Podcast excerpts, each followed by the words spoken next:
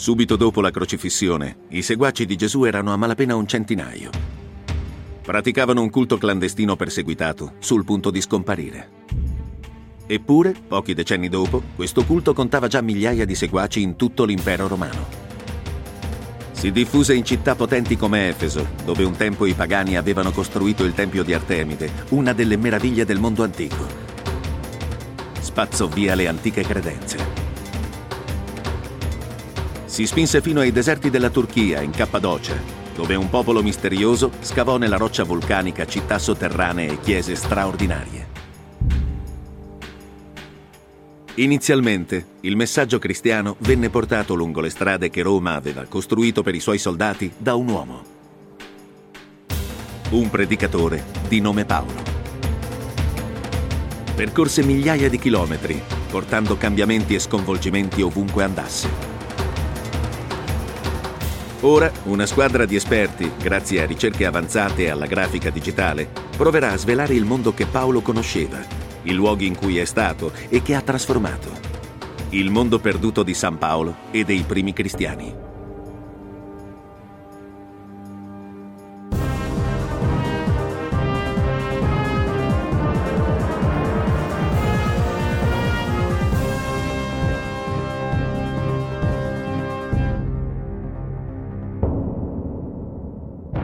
Trentasei d.C. Nella città di Gerusalemme, i capi giudaici stanno facendo tutto il possibile per annientare un pericoloso nuovo culto, il culto di Cristo. Tre anni dopo la crocifissione di Gesù, sopravvive solo un pugno di seguaci. Basterebbe ucciderli tutti per eliminare la loro religione. Un insegnante ebreo tradizionalista dirige questa persecuzione. Il suo nome è Saul e soprintende personalmente alla lapidazione di uno dei capi cristiani. In seguito però, quest'uomo diventerà il più grande messaggero di Gesù. I suoi scritti costituiscono più di metà del Nuovo Testamento. Molti sostengono che senza di lui non ci sarebbe il cristianesimo. Saul divenne Paolo e influenzò il nostro mondo. Ora i nostri ricercatori vogliono scoprire com'era il suo mondo. La storia inizia nella Turchia sud-occidentale, a Tarso, la città natale di Paolo. È una città attiva ancora oggi. Ma lo storico Mark Wilson vuole trovare le tracce della città che Paolo conobbe e che contribuì a formare un personaggio straordinario. Si trova in una pianura molto fertile. Nell'area c'è molta agricoltura e anche la produzione tessile è importantissima. Se guardiamo la Tarso di oggi, vediamo una città prospera e in forte espansione. È diventata una meta di pellegrinaggi cristiani. Questa è la parte di Tarso in cui viveva Paolo. È visitata da tutti i pellegrini. Si ritiene che questo pozzo fosse in uso duemila anni fa e che Paolo bevesse la sua acqua. È da qui che la sua famiglia attingeva l'acqua e per questo molti credono che nel pozzo ci sia acqua benedetta. Paolo ha scritto poco sulla sua città natale, ma altre fonti rivelano un fatto molto importante. Un tempo Tarso era sulla costa del Mediterraneo. Da allora il mare si è ritirato di diversi chilometri ma una volta questo era un porto importante. Nel primo secolo era una città molto animata e un crocevia importante, una importante città universitaria, l'Atene dell'Est. A un isolato di distanza dal pozzo di Paolo emergono reperti che forniscono nuove informazioni sulla vita a quel tempo. Di recente dei lavori edilizi sono stati interrotti perché gli operai hanno trovato antiche rovine sepolte proprio sotto il centro della città. Gli archeologi hanno capito che si trattava di una serie di negozi, un antico centro commerciale che risale al I secolo, al tempo di Paolo. Le pareti di questo scavo contengono strati su strati di manufatti. Qui hanno vissuto diverse generazioni. Ma è la scoperta di una strada sul fondo della fossa che fornisce l'indizio più grande. È una strada lastricata ed è tutta dritta. Solo una civiltà costruiva strade simili. I Romani. Un archeologo locale, Nadir Durgun, indica altre prove dell'occupazione romana. Ci sono canali di scolo su ogni lato della strada. Ah, è straordinario. Guarda là. In pietra bianca e si vedono molte tracce di ruote sulla strada, solchi di ruote, ruote di carri e carrozze. La ricchezza del porto di Tarso lo rese un obiettivo attraente per i romani, che lo occuparono nei decenni precedenti alla nascita di Paolo. La presenza romana avrebbe avuto una grande influenza sulla sua educazione.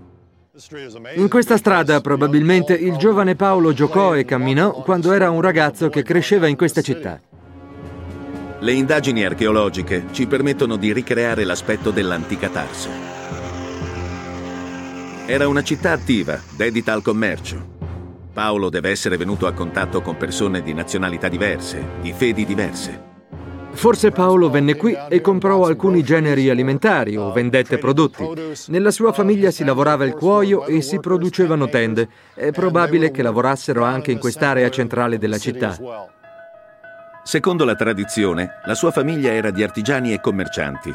Di sicuro avevano i mezzi per dargli un'educazione privilegiata. Cresce come ebreo ortodosso e gli danno un nome ebreo, Saul. Ma è anche cittadino romano cosa che gli sarà utile per tutta la vita. E gli viene insegnato il greco, l'antica lingua internazionale della diplomazia.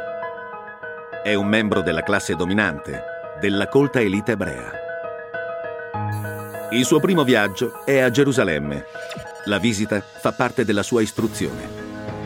E qui incontra per la prima volta Gesù e i suoi discepoli. Gesù è giovane e rivoluzionario, L'appoggio della popolazione lo rende una grande minaccia per le autorità. Per Saul, Gesù è il nemico. Era così zelante, in effetti, da partecipare alla persecuzione del nuovo culto, delle persone che consideravano Gesù il Messia. Non ci sono prove di un incontro di Saul con Gesù, ma sappiamo che Saul considerava blasfemi i suoi insegnamenti e dopo la crocifissione continuò a perseguitare i suoi discepoli. Era un gruppo che si era appena formato, che si stava formando nelle città di tutta la Palestina. Paolo pensò che uccidendo i capi, privando quelle comunità delle loro guide, forse avrebbe potuto eliminare la nuova religione.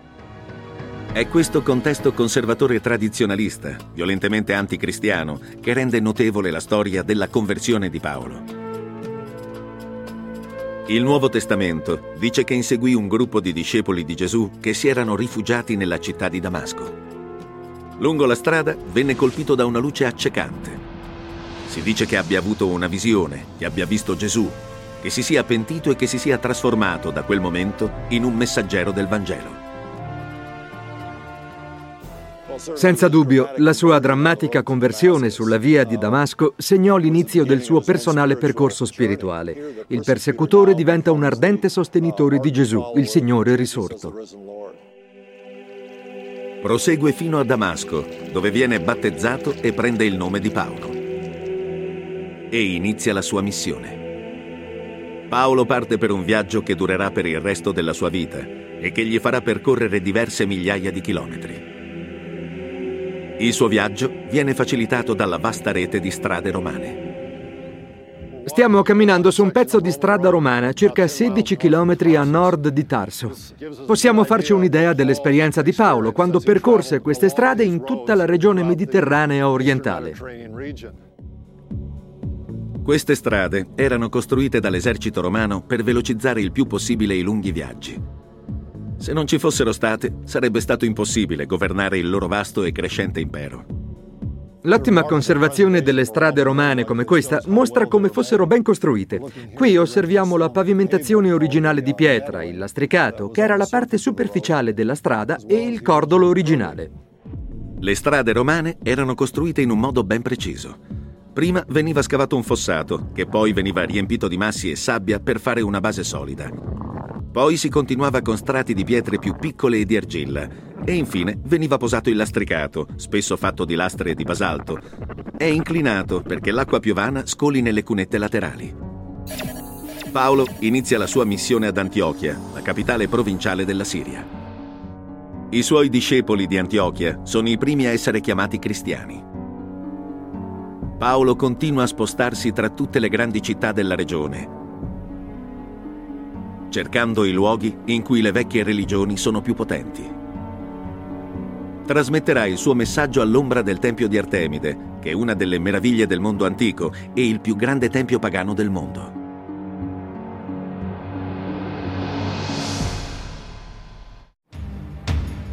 Nel 52 d.C. Paolo arriva a Efeso, la quarta città del mondo antico in ordine di grandezza. È solo uno delle decine di migliaia di pellegrini che visitano la città. In gran parte sono venuti a venerare la dea Artemide. Artemide era la dea della caccia ed era anche la protettrice delle vergini. Sappiamo che le festività annuali rappresentavano il momento in cui le giovani donne nubili avrebbero trovato uno sposo. Artemide era una delle divinità più importanti della religione greca e romana e questo santuario era all'altezza del suo prestigio. Il tempio di Artemide era conosciuto dappertutto. La sua immagine era sulle monete utilizzate nella regione. Questa era una delle sette meraviglie del mondo e all'epoca di Paolo il più grande tempio esistente. Era una grande attrazione per i pellegrini pagani e aveva un ruolo chiave nei piani di Paolo. Efeso diventò la base ideale per lui perché c'era il tempio di Artemide e lui lo sfruttava per i suoi scopi. Le molte persone che venivano a Efeso per partecipare alle varie festività divenivano il suo pubblico a cui predicare il Vangelo. I nostri ricercatori ricostruiranno il tempio di Artemide come lo vide Paolo. I reperti suggeriscono che gli abitanti di Efeso usassero tecniche edilizie molto innovative.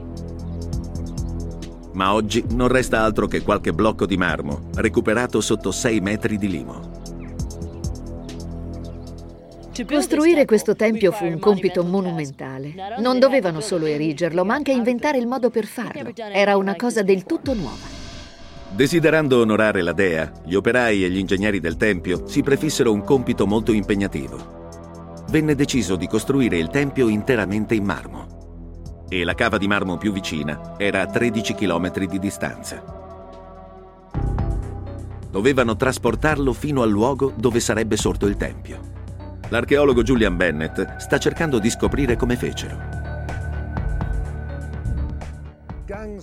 Squadre di uomini con scalpelli di metallo e martelli creavano attorno al blocco un solco largo meno di 15 centimetri. Lì lo si può ancora vedere. Poi, una volta che il solco era arrivato alla profondità desiderata, si spostavano di lato. Lo colpivano con cunei di metallo e il blocco si staccava. È stato calcolato che usarono 51.000 tonnellate di marmo. Il lavoro più duro non fu svolto dai liberi cittadini di Efeso, ma da schiavi e criminali. La punizione comune per i crimini era la condanna al lavoro nelle cave. Non era previsto che i condannati sopravvivessero a lungo. Quando avevano staccato il blocco, dovevano ancora portarlo al cantiere. Al giorno d'oggi i cavatori dispongono di grossi macchinari a poche centinaia di metri dall'antica cava viene ancora estratto il marmo grigio. Il blocco medio pesa 13 tonnellate, più o meno come i blocchi usati per costruire il tempio di Artemide. Oggi con le macchine sembra facile. Quando il tempio fu costruito, di macchine non ce n'erano. Ma gli architetti usarono tutta la loro ingegnosità per accelerare il procedimento inventarono un metodo per spostare le pietre più efficiente di quello usato in Egitto. Trasformarono i blocchi squadrati in ruote. Costruirono delle strutture di legno intorno ai blocchi per farli rotolare facilmente fino alla città. Una volta ottenute le materie prime, poterono iniziare a costruire uno dei templi più grandi che il mondo abbia mai visto. Nel suo periodo d'oro attirava più pellegrini del Tempio ebraico di Gerusalemme. Oggi, nel luogo in cui sorgeva, c'è solo una palude. È difficile capire perché un tempio così grande sia stato costruito qui, su un terreno che i costruttori moderni non considererebbero nemmeno. Lo storico romano Plinio il Vecchio sostiene che avessero scelto quel terreno paludoso perché attutisse le scosse dei frequenti terremoti. Un'altra teoria è che qui fosse caduta una meteorite. Gli antichi pensarono che fosse un dio e le costruirono attorno il loro tempio. In ogni caso, quel luogo presentava un serio problema. Come fare per costruire in una palude quella che sarebbe stata una delle meraviglie del mondo? Iniziarono deponendo uno strato di carbone che poi ricoprirono con velli di pecora per impedire la risalita dell'acqua. Poi vi misero sopra blocchi di ardesia. Il pavimento di ardesia e marmo fu rialzato di due metri e mezzo perché l'acqua non lo coprisse. Si estendeva su un'area larga 78 metri e lunga 130. La piattaforma sosteneva una selva di colonne. Questa è alta 14 metri, ma Plinio rivela che in origine ne misuravano 18, come palazzi di sei piani. Per realizzare questo ambizioso progetto, gli architetti usarono delle impalcature. Le colonne erano composte da cilindri impilati, ognuno dei quali pesava più di 8 tonnellate. Una colonna era formata da circa 30 cilindri. Una volta montata, veniva scanalata con martello e scalpello. Tutto questo venne ripetuto ben 127 volte. Tra le rovine, Erin Marshall scopre come fecero a costruire il tetto del tempio. Quando avevano finito di innalzare le colonne, dovevano montare gli architravi. Gli architravi sono tutti quei blocchi di pietra che stanno sopra le colonne. È ancora Plinio a dirci come fecero a posare gli architravi. La precisione era essenziale. Eressero una rampa di sacchi di giunco pieni di sabbia, su fino in cima alle colonne. Quindi ci misero sopra gli architravi e poi fecero buchi nei sacchi in modo da far uscire lentamente la sabbia e poter regolare la posa.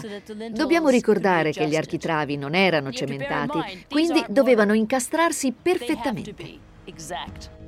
Ci vollero 120 anni per completare il Tempio.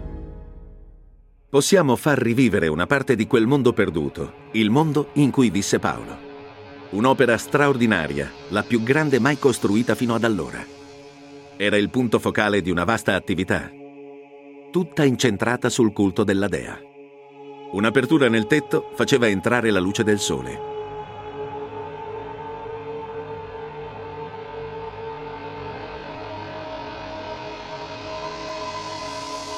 E il culto di Artemide non era certo l'unica religione della città. I romani credevano in molti dei e tolleravano le credenze tradizionali dei popoli che sottomettevano. Quindi all'inizio Paolo e la sua nuova religione sono ben accolti. A poche miglia dal Tempio, nel centro della città, Paolo scopre qualcosa che gli permetterà di trasmettere il suo messaggio a un pubblico vastissimo. Stiamo entrando in uno dei più spettacolari edifici di Efeso. Accoglieva 25.000 persone, per i giochi o per manifestazioni. Anche Paolo entrò qui. Mentre Paolo era qui, si stava ampliando il teatro cittadino, anch'esso costruito in marmo bianco. Con i suoi 140 metri di larghezza e le 66 file di sedili, era il più grande teatro del paese. Paolo veniva qui e parlava a uno dei pubblici più vasti della sua vita. Era un teatro perfetto. C'erano 25.000 posti e l'acustica permetteva di ottenere effetti drammatici. L'acustica superba è dovuta alla forma dei posti a sedere. Questi sedili sono più ampi. Più si sale e più si stringono. La forma concava aiuta a non disperdere i suoni. Ma il teatro non era destinato solo a discorsi e a rappresentazioni. Il tramezzo che protegge la prima fila indica che Paolo condivideva la scena con spettacoli più pericolosi. Il muro è alto per poter proteggere gli spettatori dalla morte e dagli schizzi di sangue provenienti dall'arena. La scoperta recente ad Efeso di un cimitero dedicato conferma che questo teatro era un'arena in cui combattevano i gladiatori. Queste gare erano molto popolari ed attiravano un grande pubblico. Dal punto di vista di Paolo, i giochi dei gladiatori erano utili, aumentavano il numero di persone a cui predicare. Perché a differenza degli altri discepoli di Gesù, Paolo non aveva come obiettivo solo gli ebrei, voleva convertire persone di tutte le fedi. I suoi metodi trasformarono il cristianesimo in una religione mondiale e alla fine portarono alla caduta dell'impero romano. Ma fu proprio la grande ingegneria dei romani che offrì a Paolo l'occasione di cui aveva bisogno.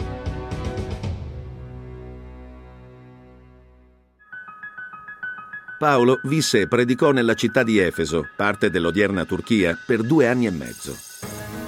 Era la città più grande dell'Asia romana, con una popolazione dalla mentalità aperta e cosmopolita, il luogo ideale per fare nuovi proseliti.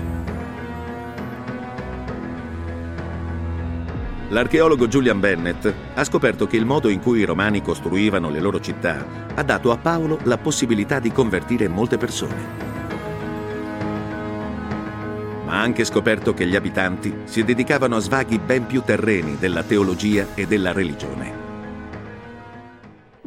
Beh, ogni città romana aveva un bordello, era una cosa normalissima per loro. Gli abitanti di Efeso avevano la reputazione di gaudenti. Era una società dominata dagli uomini. I giovani non si sposavano finché non avevano tra 20 e 30 anni. Una città portuale come Efeso aveva diversi bordelli. Proprio al centro della città, i primi archeologi trovarono un curioso segnale. Rappresentava un cuore e un piede.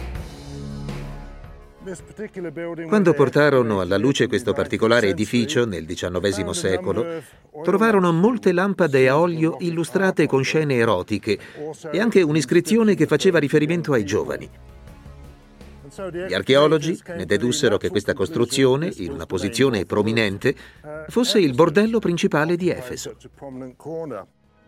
La prostituzione era un'importante fonte di entrate per l'amministrazione romana. Sappiamo anche che le prostitute pagavano una tassa alla città e al governo e che la tassa era mensile ed equivaleva al costo di una prestazione sessuale. Ma non ruotava tutto solo attorno al piacere. Gli amministratori della città cercavano di fornire i servizi essenziali a più di 200.000 persone. Il più importante era l'acqua corrente. La fonte d'acqua nella valle del Marnas era a 13 km dalla città. Portarla fino a Efeso richiedeva una straordinaria opera di ingegneria. Bene, eccolo qui. Questo è il ponte dell'acquedotto romano di Efeso. Fu costruito circa 2000 anni fa, prima che Paolo venisse qui. È ancora in condizioni incredibilmente buone. Un acquedotto così grande costava più di quanto la città potesse permettersi, ma dava ai politici la possibilità di ingraziarsi le masse. C'è il nome del finanziatore, Gaio Sestilio Poglione, con la moglie e anche il figlio per il popolo di Efeso. Sua pecunia fecundum curavit. Vuol dire che aveva pagato lui, di tasca sua. È un modo per essere sicuri che il popolo di Efeso ricordi chi sei. O forse più calzante, quando ci saranno di nuovo le elezioni, ricordatevi del mio figliastro. Qualunque fosse il loro fine, i privati che pagarono progetti come questo resero un grande servizio alla città. L'acquedotto di Pollione portava a Efeso l'acqua che alimentava una complessa cisterna. Ah, questo è esattamente quello che cerchiamo quando seguiamo un acquedotto. Questi tubi sono completamente pieni di carbonato di calcio, trasportato dall'acqua che scendeva dall'acquedotto attraverso queste colline di calcare. L'acqua arrivava in città da qualche parte in questa zona su questa struttura. E qui c'è una sezione che si è staccata. Se riesco ad alzarla, a un'estremità c'è la flangia e dall'altra l'alloggiamento. La flangia è sempre nell'estremità a valle del flusso. Ecco un ottimo esempio di tecnologia romana. C'è una rete di tubi come quello che discende la collina. Ci sono 100 litri al giorno per ogni abitante di Efeso, paragonabili alla fornitura in gran parte delle città moderne. Paolo e buona parte degli altri cittadini prendevano l'acqua dalle fontane comunali, ma alcuni edifici avevano una fornitura diretta Prima di tutto il bagno pubblico. I bagni romani erano il punto focale della vita sociale. Qui gli abitanti di Efeso discutevano di politica, di filosofia e delle idee religiose di Paolo. Il cristianesimo si diffondeva verbalmente e da posti come questi il messaggio di Paolo iniziò a passare a un pubblico più vasto. I bagni pubblici possedevano quella che per l'epoca era alta tecnologia, per esempio un sistema di riscaldamento a pavimento detto ipocausto. Siamo molto fortunati. Uno spaccato ben conservato di un tipico sistema ipocausto. Si vedono i pilastri che sostengono il pavimento principale. Una malta romana rosa molto spessa e molto dura, chiamata opus signinum, trattiene il calore. La nostra fortuna continua perché al di sopra ci sono le lastre di marmo del pavimento. L'aria calda riscaldava il pavimento e si diffondeva nei muri per scaldare tutta la stanza. I tubi portavano l'acqua calda. L'acqua sporca del bagno pubblico non veniva sprecata, ma serviva a eliminare i rifiuti da altri edifici. Proprio qui vicino c'è uno dei più importanti impianti che si trovano in ogni grande città romana. Ecco la latrina pubblica, veramente bella. Sedili di marmo deliziosamente freschi in estate, forse non altrettanto piacevoli d'inverno. Ci si sedeva qui, accanto a qualcun altro, e si parlava del tempo, dei giochi dei gladiatori, di come andava la vita. Di fronte c'era un canaletto per l'acqua perché i romani non avevano la carta igienica. Ognuno portava la sua spugna personale, infissa sulla punta di un bastoncino e la immergeva nell'acqua. Ora capite a cosa serviva questo. La conferma ci viene da una fonte insolita. Si racconta che un gladiatore, piuttosto che entrare nell'arena e combattere con il suo avversario, decise di suicidarsi. Disse che doveva andare alla latrina, afferrò una spugna e la usò per soffocarsi. È così che siamo venuti a sapere di queste spugne. Sicuramente Paolo usava queste latrine pubbliche, ma le case di lusso delle classi superiori avevano toilette private. Oggi i resti di queste sontuose abitazioni sono protetti da una copertura climatizzata. Forse Paolo le vide costruire e arredare con marmi esotici provenienti da tutto l'impero romano per esibire la ricchezza dei proprietari. Ogni casa aveva una toilette privata costantemente pulita dal flusso dell'acqua dell'acquedotto. Questa è una latrina di altissima qualità, una piccola latrina privata. Sappiamo che a Roma e probabilmente anche a Efeso c'erano tubi per l'acqua di diversi diametri e le tasse erano proporzionali al diametro dei tubi. Avere un gabinetto privato indicava uno status elevato. Le famiglie più ricche potevano permettersi anche una specie di condizionatore, muri d'acqua. L'acqua era necessaria per la sopravvivenza, naturalmente per lavare, per cucinare, ma anche per rinfrescare l'aria. Tutto sommato questo doveva essere un posto estremamente piacevole, soprattutto in piena estate. Le classi alte di Efeso conducevano una vita piacevole e di colpo Paolo minacciò di sconvolgerla. Scalzò le loro credenze pagane e così facendo ridusse la principale fonte di reddito della città. La religione era un grosso affare a Efeso. I pellegrini davano da vivere ai commercianti, le statuette d'argento vendute come amuleti davano grandi guadagni. L'avvento del cristianesimo riduceva l'afflusso di devoti al Tempio.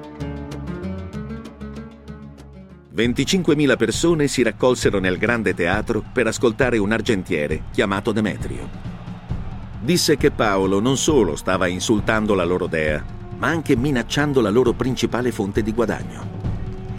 Infiammò la folla al punto da far scoppiare un tumulto anticristiano. La tradizione racconta che per placare la folla Paolo fu messo in prigione. Si ritiene che abbia scritto lì alcune delle lettere che avrebbero poi fatto parte del Nuovo Testamento. Al suo rilascio gli fu ordinato di lasciare Efeso. Ma la nuova religione si era già diffusa. Efeso stava diventando una città cristiana. E Demetrio aveva ragione, perché la città declinò insieme al culto di Artemide. fu l'inizio di un lungo, lento collasso che avrebbe visto il Tempio cadere in rovina. Paolo continuò a viaggiare. In altri luoghi il suo messaggio ebbe altrettanto effetto. Paolo raggiunse le parti più remote dell'impero romano, trasformando ogni comunità presso cui sostava. 15 milioni di anni fa, una serie di eruzioni vulcaniche attorno al Mediterraneo produsse immense nubi di cenere che ricoprirono il terreno strato su strato. Con il tempo, questo fenomeno creò un luogo molto bizzarro, che oggi si chiama Cappadocia. Alcuni studiosi credono che Paolo sia venuto qui a predicare la nuova religione. I nostri ricercatori stanno cercando di capire quale parte ebbe questo paesaggio alieno nella nascita del cristianesimo. E il modo migliore per vedere quali tracce restano è dall'alto. È una distesa di circa 40.000 km quadrati. È costellata di coni scolpiti, piramidi e obelischi. La cenere è alta fino a 90 metri. Ogni strato ha una diversa consistenza, quindi l'erosione dovuta al vento e alla pioggia ha creato una superficie irregolare. I primi esploratori pensarono che queste forme fossero state scolpite da un antico popolo. Gli edifici dimostrano l'abilità e la maestria di un popolo notevolmente evoluto. Le loro opere colpiscono ancora. Là vediamo alcuni gradini tagliati nella roccia che portano a un'abitazione. È un luogo bellissimo, splendido. La parola Cappadocia deriva dal persiano e vuol dire terra dei bei cavalli. Gli abitanti erano fornitori di eccellenti cavalli per l'esercito romano. Tornata a terra, Veronica Calas sceglie il miglior mezzo di trasporto locale e si dirige alla valle di Ilara, una profonda gola tra pareti di cenere. vi è un'incredibile concentrazione di antiche chiese intagliate nella parete rocciosa. Sono più di un centinaio solo in questa valle lunga 16 chilometri. È evidente che il messaggio di Paolo ebbe un fortissimo impatto. Le chiese sono decorate con affreschi che rappresentano storie del Nuovo Testamento. Veronica vuole seguire ancora la storia di Paolo raggiunge un insediamento pochi chilometri a nord della Gola per capire come vivevano i primi abitanti della Cappadocia. Paolo era arrivato in una straordinaria comunità di abitanti delle grotte. L'insediamento è abbandonato da molto tempo, ma ci sono indizi affascinanti sulla vita dei suoi antichi abitanti. È una grande sala quadrata con una volta conica che porta a un pozzo di ventilazione. C'è un camino. Qui accendevano dei fuochi. Probabilmente è qui che cucinavano. Questo è un forno. C'era un fuoco al di sotto e forse una griglia. A un occhio esperto, un'altra stanza offre prove di operosità.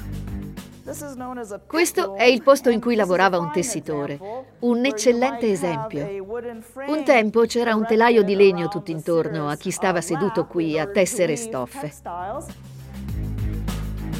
Ci sono anche pozzi per conservare caraffe di argilla o anfore. Grazie a questi indizi, scolpiti duemila anni fa nella cenere, si sta creando un'immagine degli antichi abitanti della Cappadocia. Le persone che vivevano qui avevano fama di essere i duri dell'impero. C'era una leggenda che illustra la loro tempra. Dice che se una vipera morde un abitante della Cappadocia, muore. Si stavano anche arricchendo, visto che vivevano sulla rotta commerciale tra Europa e Asia. Lo stile di vita degli abitanti della Cappadocia era sofisticato e comodo. Una grande sala cerimoniale indica l'alto livello delle persone che vivevano qui. La maggior parte delle strutture autoportanti del mondo antico è crollata da molto tempo. Ma la cenere vulcanica della Cappadocia conserva l'impronta della sua architettura. Offre una visione unica del mondo perduto in cui agiva Paolo. Ed è evidentissimo che qui la sua religione prese piede. Questa è una chiesa davvero bella.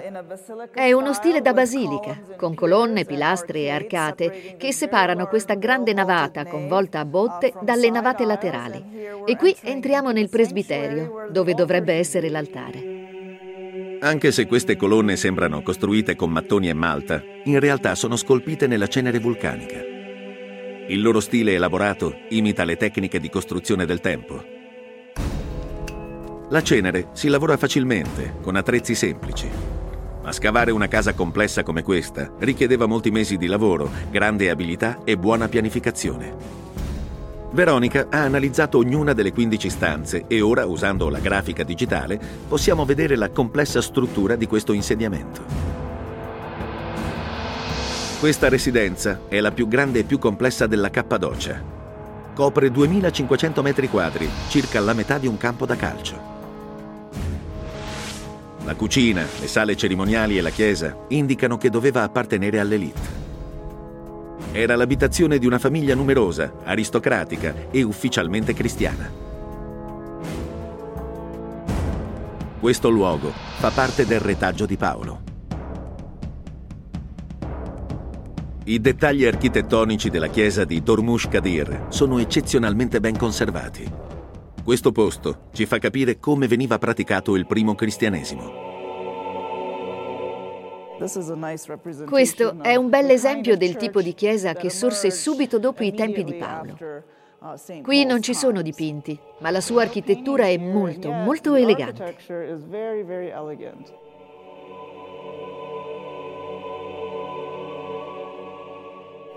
Potete immaginare che posto incredibile dovesse essere tra il IV e il VI secolo. Questa parte è chiamata pulpito, un elemento molto importante nelle chiese paleocristiane. È la cosa più vicina al tempo di Paolo, quindi. I fedeli stavano soprattutto in piedi. Sembra che pregassero con le mani aperte e il petto rivolto al cielo, non inchinati e raccolti.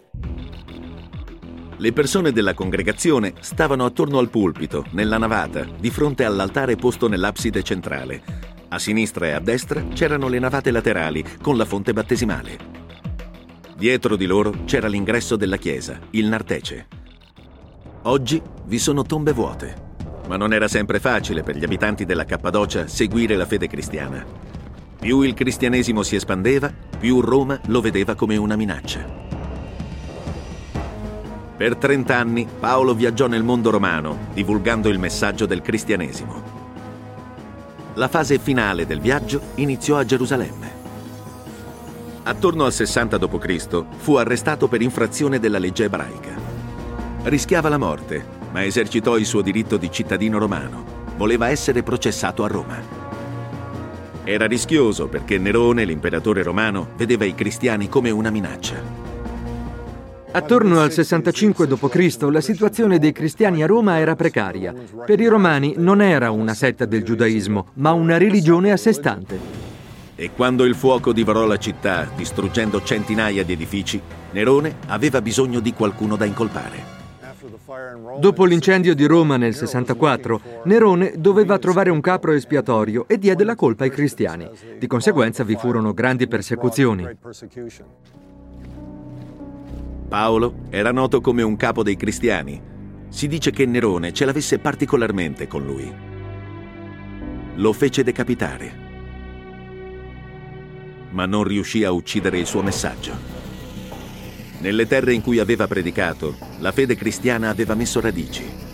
Lentamente, nel corso dei secoli, il cristianesimo arrivò a dominare l'impero romano. Nel 313 d.C. l'imperatore romano Costantino si convertì al cristianesimo. Gli dei pagani furono messi da parte, i loro templi vennero distrutti e sostituiti con le prime chiese cristiane. Ma quell'età dell'oro durò poco.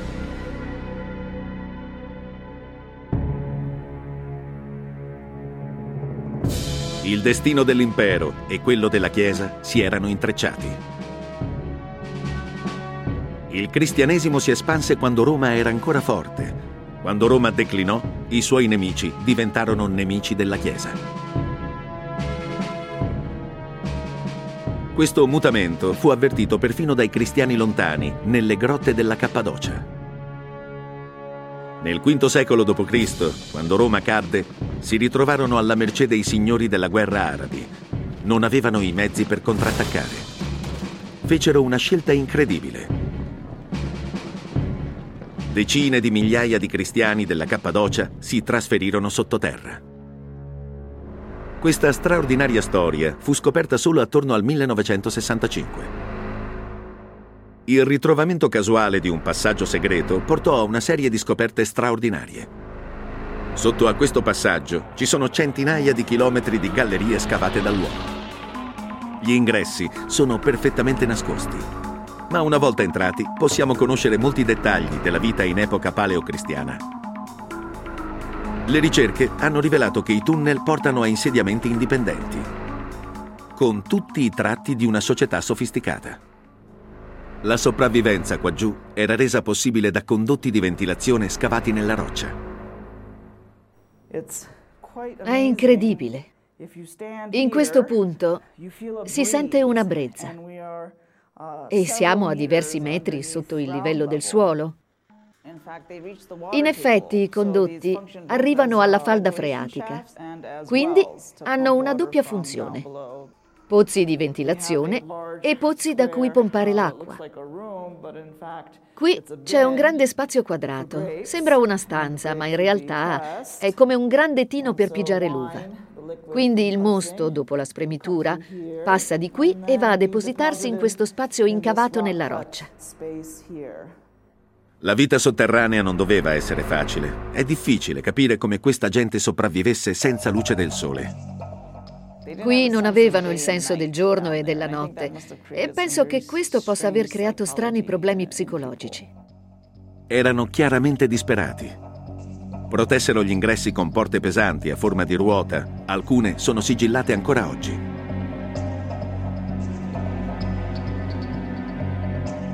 E due piani più in basso c'è la prova concreta di che cosa li condusse qui. Questo sembra proprio un altare. Non sappiamo perché sia qui al centro, perché di solito l'altare è nell'abside, due absidi fianco a fianco. Da questo sappiamo che è una chiesa. Si erano dovuti rifugiare sottoterra per poter praticare il loro culto. Era naturale che costruissero altari. Sono stati scoperti 40 insediamenti simili. Il più grande è profondo 82 metri e contiene 32 chilometri di gallerie. Si calcola che solo in questo complesso potessero nascondersi fino a 20.000 persone. E si ritiene che ce ne siano molti altri ancora da scoprire. Sarebbero passati altri cinque secoli prima che la pace tornasse in questa regione. Per 300 anni i cristiani usarono queste gallerie e sopportarono enormi disagi per mantenere la loro fede. Quella fede era il lascito di Paolo. Alcuni dicono che il ruolo di Paolo sia quello del fondatore del cristianesimo, ma il suo messaggio non era altro che quello di Gesù. Scrisse metà del Nuovo Testamento, gli sono stati attribuiti 13 libri. Fondò chiese lungo tutto il tragitto da Antiochia a Roma e queste diventarono le fondamenta del cristianesimo.